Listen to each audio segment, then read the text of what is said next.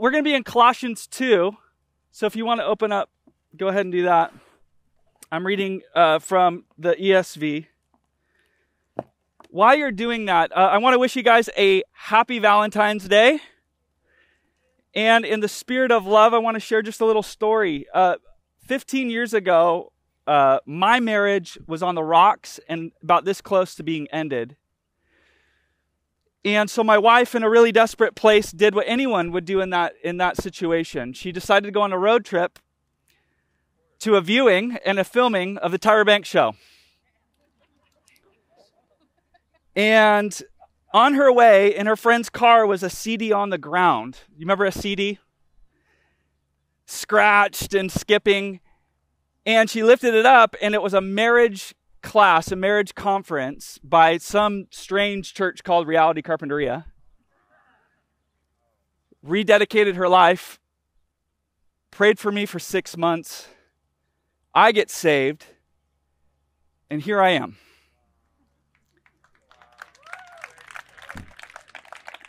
And I, just want to honor the legacy of faith represented here that has impacted, I mean, I'm only in Stockton, but has impacted the globe. And uh, we're, we're so grateful to the Lord uh, personally, as a church in Stockton. Uh, you all are so deeply loved. Um, what I'm going to ask you to do is actually stand to your feet if you're able for the reading and proclaiming of God's word. We're in Colossians chapter 2.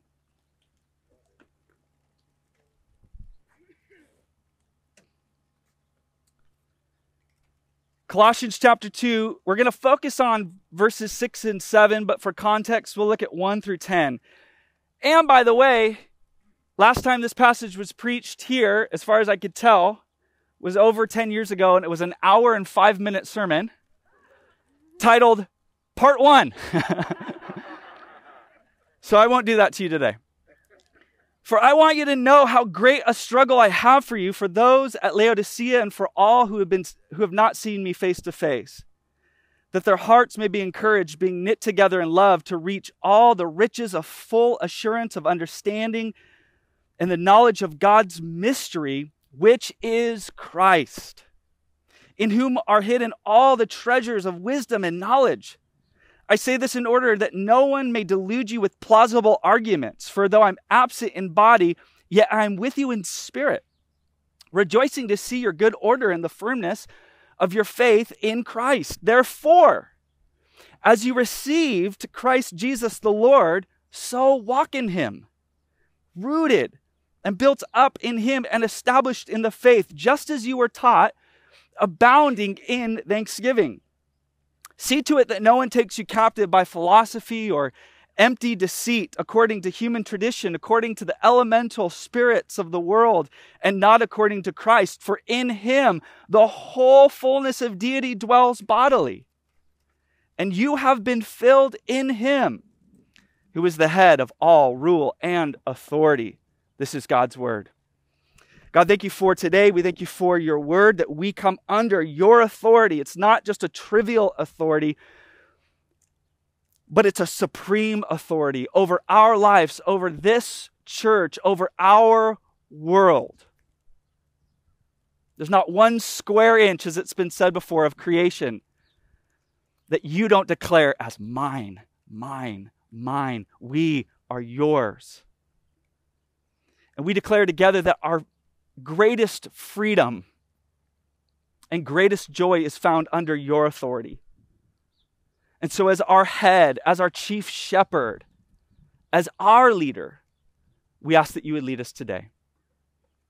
Holy Spirit, speak to us, soften our hearts, uh, build up, Lord, tear down what needs to be torn down. And, and we, we ask, Lord, that you would do a, a deep and profound work in our in our personal lives, but also, Lord, in this in the corporate life here. We pray these things in Jesus' name. And all God's people said, Amen. Amen. Amen. Go ahead and be seated.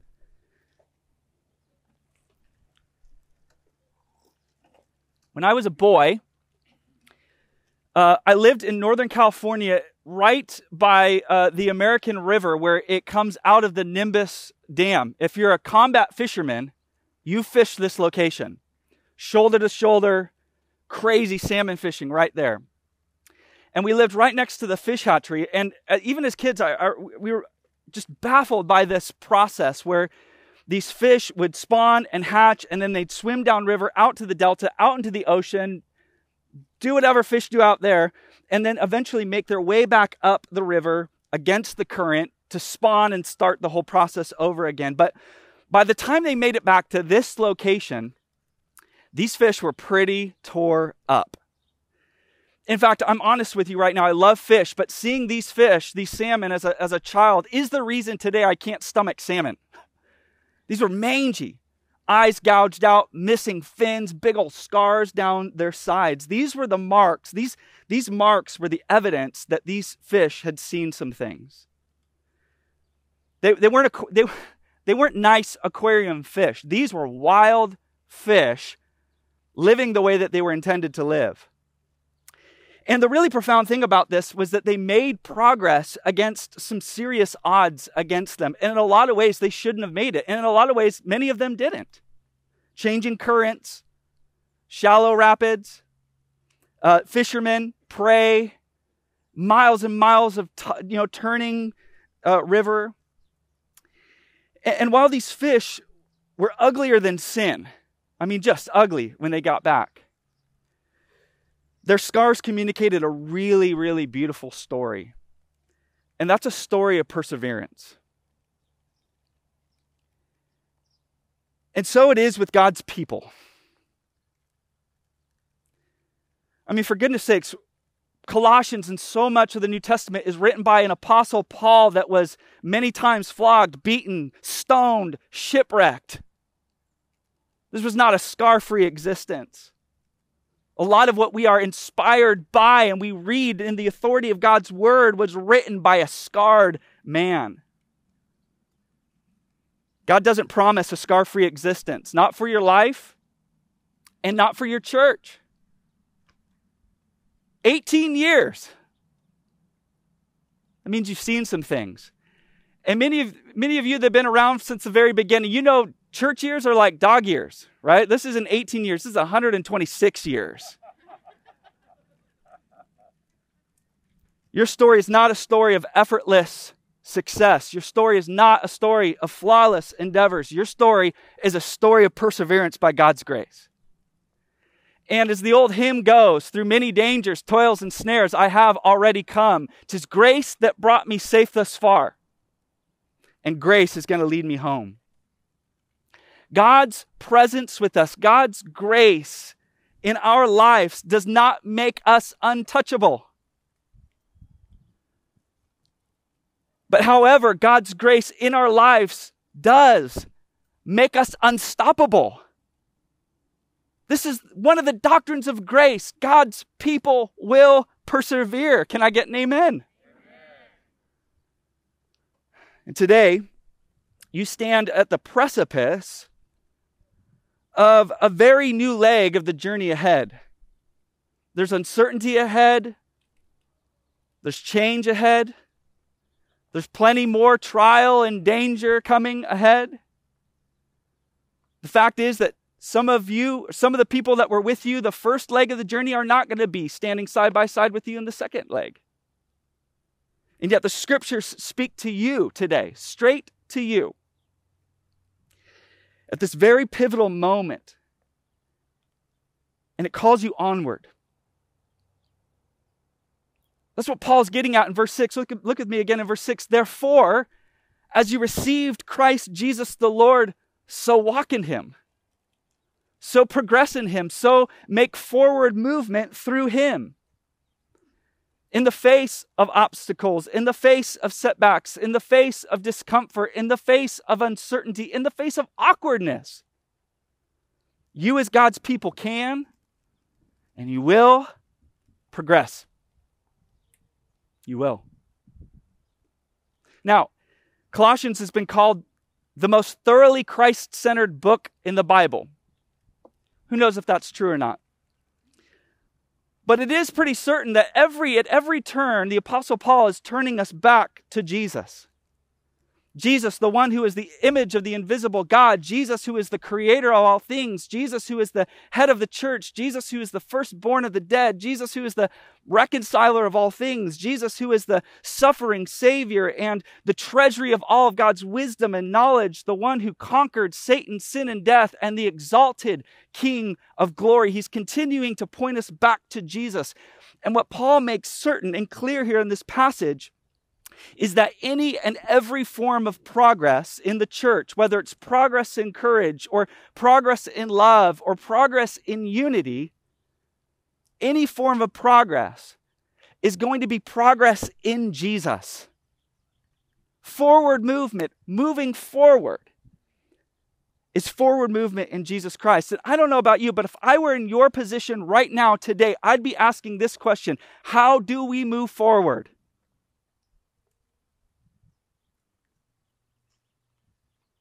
And in no uncertain terms, Paul says it is through Jesus.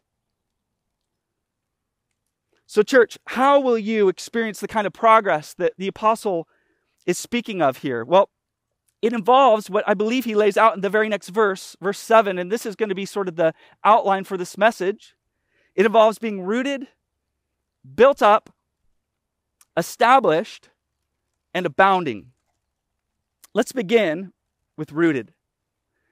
Now, a couple of weeks ago, I had this. We, we had this massive storm uh, tear through the city of Stockton. Now, I was, I called up my brother who lives in Texas, and I was explaining it, and he was just like, "Yeah, yeah, yeah, no big deal." But for us, it was a big deal. I had to like call the insurance company, open a claim because of the damage on our house. And so the next day, I'm driving through town, and it, it looks like a hurricane has has just torn through our city. And there's there's massive trees fallen everywhere on cars, on into buildings, on into the middle of the road. And and what's remarkable about these trees is that despite this their massive like above the ground size with years of growth, maybe even a century worth of growth. Many of the root systems that were sort of pulled up appeared to be really shallow. And all it took was one strong storm to topple over what appeared to be really, really mature trees. Maturity, or for the sake of consistency of language here, progress in faith is not simply about age, it's not simply about size, it's not simply about beauty. In the kingdom of God, maturity is about rootedness. And, and despite our society's obsession with living rootless lives where we are wanderlust and free and just ready to go on life's next adventure, always uprooting every single turn, we find something very different in the scriptures. What we find in the scriptures is a, is a very different vision for progress. And it's this we progress where we're planted. How counterintuitive is that? We make forward movement in faith through being stuck in Jesus Christ. So many of us are so afraid of being stuck in life. There's probably a billion books out there about how to not get stuck. But how strange is this? Get stuck in Christ, and you will never be stuck in life. You grow where you're planted. Novel idea, I know. Moving forward in life is found by putting down roots, putting your roots down into Jesus, putting your roots down into His church, putting your roots down into Christ centered relationships. Now, the word here for rooted indicates a once and for all sort of rootedness. We're, we're planted in Jesus through faith in Him. The language that the Bible uses is that we are united with Christ through faith. And this is a once and, once and for all kind of thing. But the way that we continue to grow, as a stable tree does and should, is by causing our roots to go down further into Him. We want this kind of growth, upward and out with beauty. I've got this magnolia tree in my backyard that buds this time every single year. In fact, just the little buds were poking out when I left. When I come back, it's probably just in full bloom. It's beautiful. That's the kind of growth we're always looking for. That's the kind of growth we're always obsessed with. But God's calling us to a different kind of growth. It's this kind of growth. It's the below the surface. It's the often overlooked. It's the not sexy kind of growth that creates stability and longevity in God's people.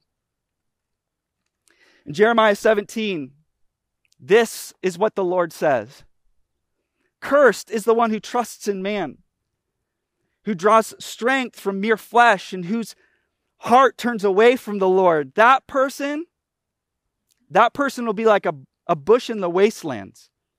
They will not see prosperity when it comes. They will dwell in the parched places of the desert in the salt land where no one lives. Wanderlust and free in the Christian faith means you are a tumbleweed in a parched land where no one lives. It's a one way ticket to no man's land. But blessed is the one who trusts in the Lord, whose confidence is in him. They will be like a tree planted by the water that sends out its roots by the stream. It doesn't fear when the heat comes.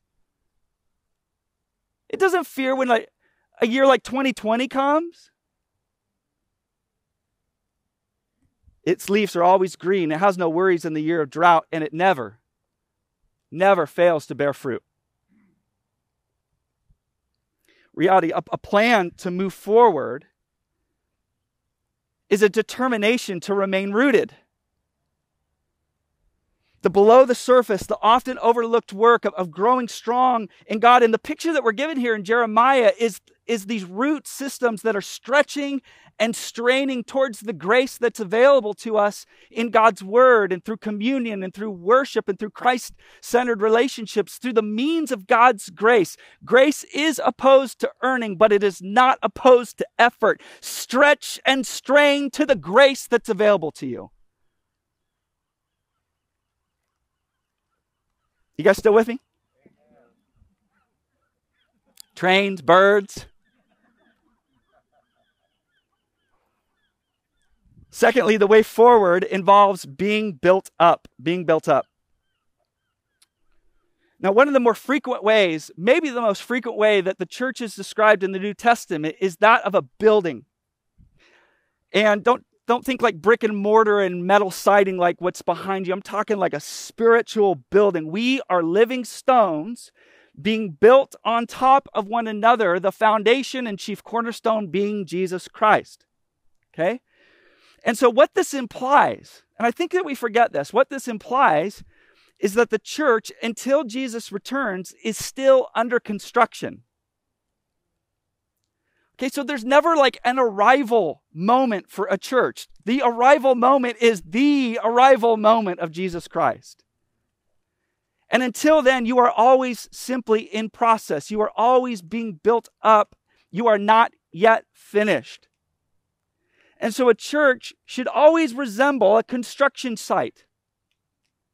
There should always be the evidence of sawdust and mortar and tools all around because the building is continuing to build up. When things get a little bit too tidy, that's when you should get nervous. When we start thinking we've arrived, that's when you should really start getting nervous. We are builders in the sense that we are seeking to build one another up. We're pouring into the lives of other people. We're seeking to expand the reach of discipleship in, in this city. We are joining Jesus in the renewal of all things. But we need to pay attention here because being built up is said in the, the passive voice. Paul isn't saying go build up, he's saying be built up, which means that instead of it being all about what we do for God, and sirens. What, what Paul is talking about is what God does in and through us. Let me say that again. It's not about what we do for God. This is ultimately about what God does in and through us. So we are builders, yes. But we can't forget what our Lord Jesus Christ spoke to his disciples in Caesarea Philippi in Matthew chapter 18, where he says, I will build my church, and the gates of hell will not prevail against it. I will build my church, Jesus says. Dietrich Bonhoeffer, in his famous most famous book, Life Together, says this We must proclaim, and he builds. We must pray to him, and he will build. We don't know, we don't know his plan. We, we cannot see whether he's building or he's pulling down. It may be that the times by which human standards are times of collapse are for him the great times of construction. And it may be that the times from which the human point of view are great times for the church are actually times where it's being pulled down. It's a great comfort which Jesus gives to his church. You confess, you preach, you bear witness to me, and I alone build where it pleases me. And then he says these words Don't meddle in what is not your providence. Step aside, young buck, and let God do the building. Do what is given to you and do it well, and you will have done enough. This should give you so much hope, and this should give you so much confidence moving into this next season. You have been given a promise that Jesus builds his church. Adam, where are you at? Adam! he builds. Tell him later. Bo, where are you at? You walked away. It really is Jesus' church, isn't it?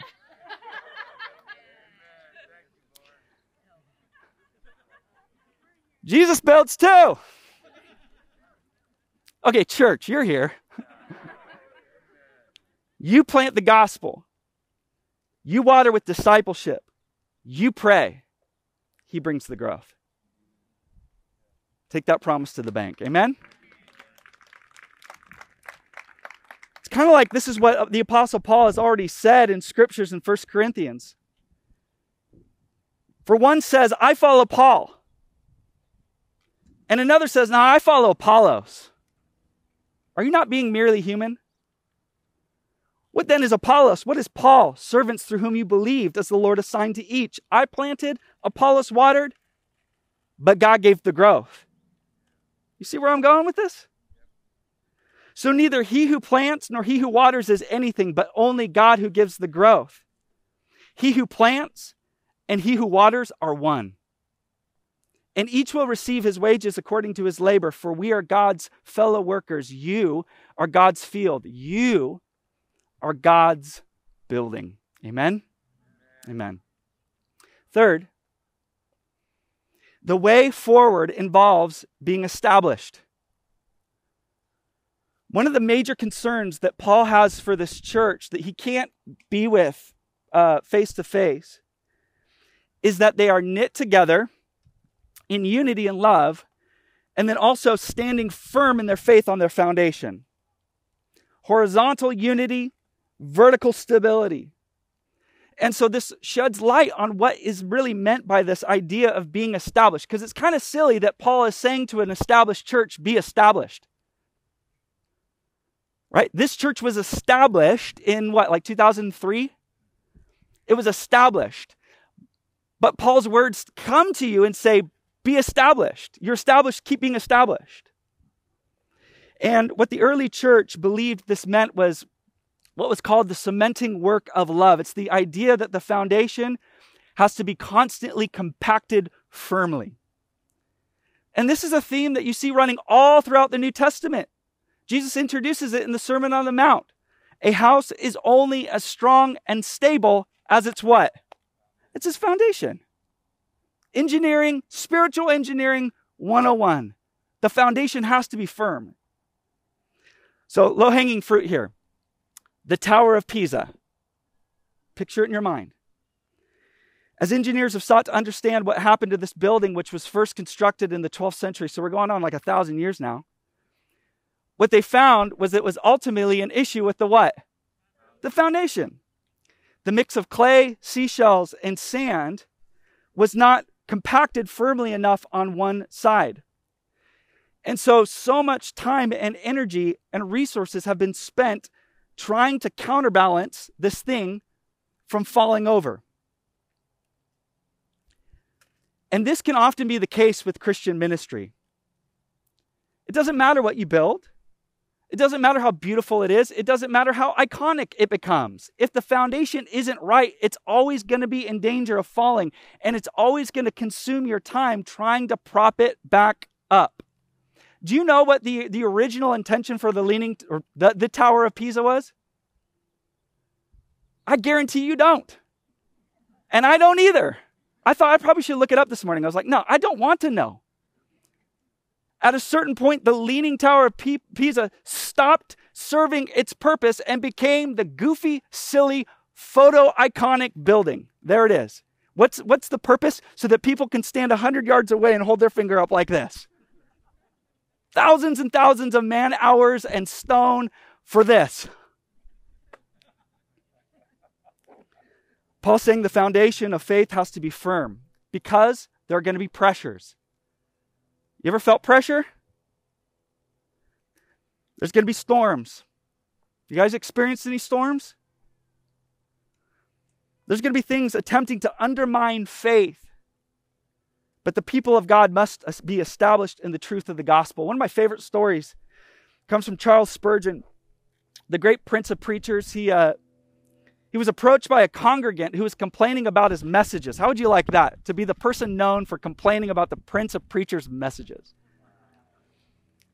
And their complaint was this all your sermons sound the same. Doesn't matter where you're teaching, Old Testament, New Testament, they all just sound the same. And his response is amazing. He says, That's the point. And he said, I take the text and then I make a beeline to the cross. What do I do? I take the text and I make a beeline to, to the cross. They're always going to sound the same because they're always moving in the same direction Christ and Him crucified. Church, the way forward is always a beeline to the cross. Every step forward in the Christian faith is actually a return to the first things. Don't believe me? Ask the Ephesians church the great theological powerhouse of the first century, within just a matter of like a generation or two, received a letter from Jesus saying, You have abandoned your first love. Repent and return. Come back. The same gospel that saved you grows you. You never move beyond it, you never hurry past it. You never try to fit it into what you do. It's the foundation that you keep compacting and keep compacting. You keep pressing in the death and resurrection of Jesus Christ that saves us from sin. You keep packing it, compacting in that, the, that we are justified by faith, that we have received the righteousness of God through union with Jesus Christ. Keep pressing in God's global mission to redeem among all people groups. Keep packing in that Jesus is returning for his church and he's going to restore all things. Keep packing that thing in. Keep pressing that down. Amen? All right, finally, abounding. Paul shows us that the way forward involves abounding. The word picture here that we're given in Colossians 2 is that of a jug or a glass that's overflowing. And the idea is that the work of God, filling our lives with His goodness, constantly pouring into us by His Holy Spirit, will inevitably result in abundance of thanksgiving. What's being poured in is going to overflow. So, Michelle and I, early back in our marriage, we were celebrating our, our anniversary at this really nice restaurant, an Italian restaurant. And Michelle's sister happened to work there. And so she tells her manager it's our anniversary, and, and he comes to uh, our table and he's like, Okay, I got this story for you. One of our employees was down in the wine cellar and they were doing inventory and they're up on the ladder and they're up on the top rack and they look back and they see something back there and they reach back and they find this old expensive bottle of port and he said we've just opened it and i want to give you a complimentary glass. So i'm young. I don't know anything about wine. I'm like oh yeah sounds like a great year. Great port. I don't i don't know what he's saying but i'm like okay bring it. Now if you know anything about a port glass it kind of looks like your communion. It's real small. It's very rationed and um, so he brings these little glasses out. I'm, I'm expecting like a wine glass. I don't know anything about wine. And it's just this little glass. I'm, I don't, I don't want to, what's the old phrase? I don't want to look a gift horse in the mouth, but I'm like, okay, that's one tiny little swig. But it was the very responsible thing for him to do. It was a generous gift. Don't get me wrong. But it was carefully measured out. Friend, God does not just give us his best. The Bible says that God lavishes his best upon us. This is the theme that runs throughout the Bible. My cup, the psalmist says, overflows. Our cup overflows because God's abundance overflows. And we never have to fear discovering the bottom of our glass because we could never discover the bottom of God's abundance and goodness. Our cup will never run dry because God's abundance never runs dry. And so the people of God can't help but overflow. This is the idea behind praise. We overflow in praise. It's not, it's not mustering it up, it's just overflowing. We overflow in service, we overflow in generosity. We have been filled to overflowing with the very fullness of God through Jesus Christ. And we are now so aware that we are complete in Him that it comes out, that it just comes out. You will abound in gratitude. You will abound in generosity. You will abound in grace for others when you truly believe what Colossians 2 is telling you here. And it's that Jesus, that the, the embodiment of all of God's love and all of God's power and all of God's riches, has flooded your life. Look with me again in verse 10. You have been filled in him. As the NLT reads, so you are now complete through your union with Jesus Christ. Church, you don't go into this next season lacking. You who have trusted in Jesus Christ go into this next season full, complete, abounding. There's a famous story about John Chrysostom, the Archbishop of Constantinople in the fifth century, um, where he was being persecuted by the Empress Eudoxia and the Emperor Arcadius. That's a mouthful. And the Byzantine Empire, by the way. And he's being persecuted and he's summoned, summoned before the Empress. And she, she, she threatens him with banishment. You need to stop preaching this gospel or I'm going to banish you. And his response was this You can't banish me, for this world is my father's house. Well, then I'll kill you, the empress said. No, you can't. My life is hidden with God or with Christ in God. Well, I will take away your treasures, said Eudoxia. No, you can't. For my treasures are in heaven and my heart is there too. But I'll drive you away from all of your friends and you'll have no one left. No, you can't, he responded. For I have a friend in heaven from whom you cannot separate me. I defy you, for there's nothing you can do to harm me. There's nothing you can take from me when my everything is Jesus Christ.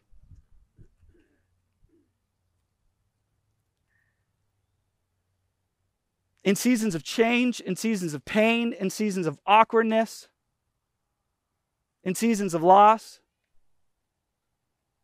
The people of God abound. And so I want to urge you. I want to urge you to remain open to God's abundance in this season. Don't close yourself off to God's abundance. Don't sell God's abundance short in this season. Don't diminish God's willingness to pour out into your life and into your church. And I want to urge you to refuse to allow that abundance to stop with you. In times of uncertainty, in times of challenge, what do we do? We do this we hoard, we protect, we play it safe, we follow the status quo because we're not certain what's coming next. But playing it safe is not the posture of God's people that are confident in the abundance of Jesus Christ. And so when the temptation will be to grumble about how things are different now, well, man, just the glory, things are so different now. I don't know about this. I want to challenge you to abound in gratitude instead. Replace grumbling with gratitude. And when the temptation is to hold back your time and to hold back your finances and to hold back your giving until you figure out how things are going to turn out, I know that's the temptation. We're just going to ride this out, just see how it goes. Abound in generosity instead. And when the temptation will be to speak negatively about others, and I know the temptation will be there. I have been through something very similar to what you're going through right now. And the temptation will be so close to start talking crap. Abound in grace instead. Speak words of encouragement. Speak words of love. Speak words of life. Rooted, built up, established, and abounding. That's my prayer for you guys as a church, and I think that that should be your prayer as well, because while it won't make you untouchable, if I'm reading this right, this is the recipe for an unstoppable church. An unstoppable church. Let me pray. God, thank you for your word, and we thank you for the way that you speak to us, especially through the imagery. God, I just feel so stirred by in my imagination and in my heart through these pictures of trees and buildings and foundations and cups overflowing. This isn't just a thing a thing of fairy tales and imagination, Lord. This is your desire for our life. This is your desire for your church. And I pray that these pictures would become all the more vivid as we see and experience these things in our own lives. Let our roots go down deep into Jesus. Build us up, Lord. Establish us firmly in the faith. And let our cups overflow. In Jesus' name, amen. Amen.